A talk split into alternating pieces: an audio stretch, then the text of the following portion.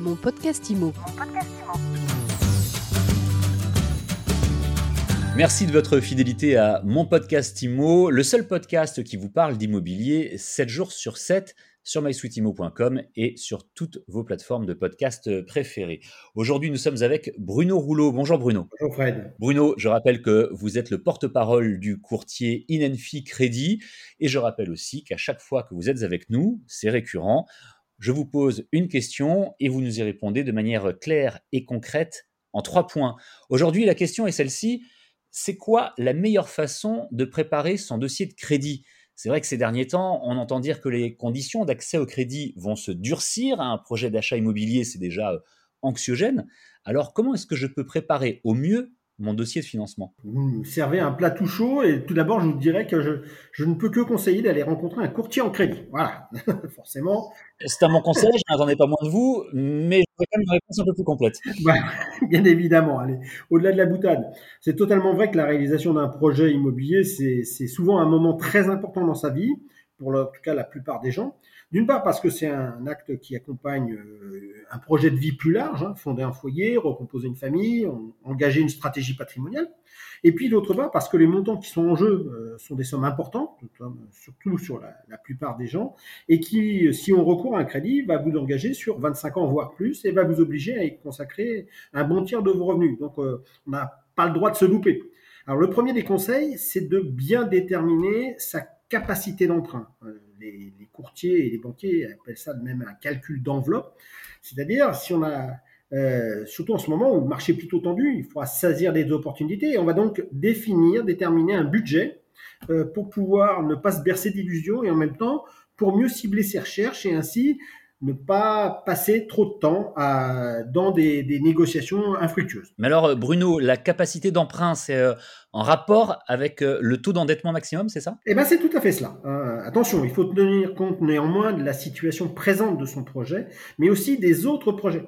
Très pratiquement, ça veut dire quoi? Ça veut dire que ça sert à rien de se caler sur un taux d'endettement maximum. Hein. Je vous rappelle qu'aujourd'hui, les critères vous obligent à ne pas dépasser 35%.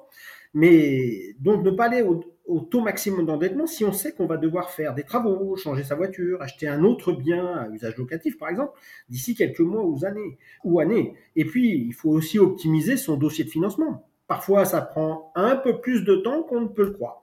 Par exemple, vous pourrez aller solliciter votre employeur, euh, l'organisme collecteur de la contribution obligatoire des entreprises, hein, Action Logement. Et puis, la banque ou le courtier pourront aussi vous informer sur l'existence d'accords spéciaux avec des collectivités territoriales. Hein. Il y a des communes, des communautés de communes euh, qui accompagnent les ménages qui souhaitent s'installer sur leur territoire sont des montants qui sont parfois modestes, mais qui nécessitent des démarches propres et qui souvent euh, vous aident au final à l'obtention future du crédit par, la, par un tout petit différentiel, mais qui, euh, qui va bah, vous aider à, à, ce que ça se passe le mieux possible. Enfin, si l'achat se fait dans l'ancien et que vous êtes bricoleur et que vous souhaitez également aménager le logement en fonction de vos envies, bah, il vous faudra sans doute contacter des professionnels du bâtiment, chiffrer des travaux, voire peut-être même contacter un architecte pour établir des plans ou piloter un chantier.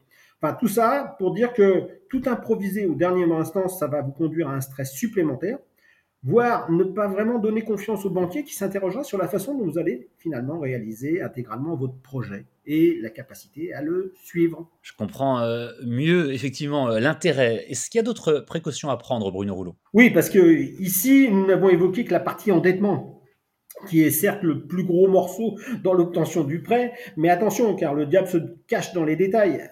Ainsi, solliciter sa banque ou un courtier avec un taux d'endettement inférieur à 35% n'est pas forcément suffisant. Le prêteur va s'attacher aussi à analyser comment fonctionne votre compte bancaire.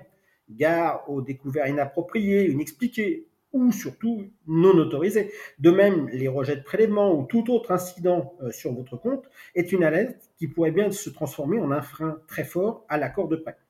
Par ailleurs, on va aussi analyser votre situation avant et après l'opération. Si vous êtes créditeur sur votre compte mais sans capacité d'épargne et que votre future échéance de remboursement de prêt doit être finalement plus importante que le loyer que vous acquittez actuellement, bah, vous allez devoir expliquer comment vous allez gérer ce qu'on appelle nous le saut de charge, c'est-à-dire le différentiel euh, entre une situation antérieure et une nouvelle situation, sans risquer de vous mettre dans le rouge de façon euh, dangereuse. Et si vous êtes du genre en plus consommateur compulsif, il va falloir bah, vous raisonner, reprendre vos envies en main pour rassurer le banquier sur une gestion un peu plus rigoureuse de vos dépenses, afin de prouver que vous pourrez faire face à des imprévus, car dans un achat de logement, il y a toujours des imprévus.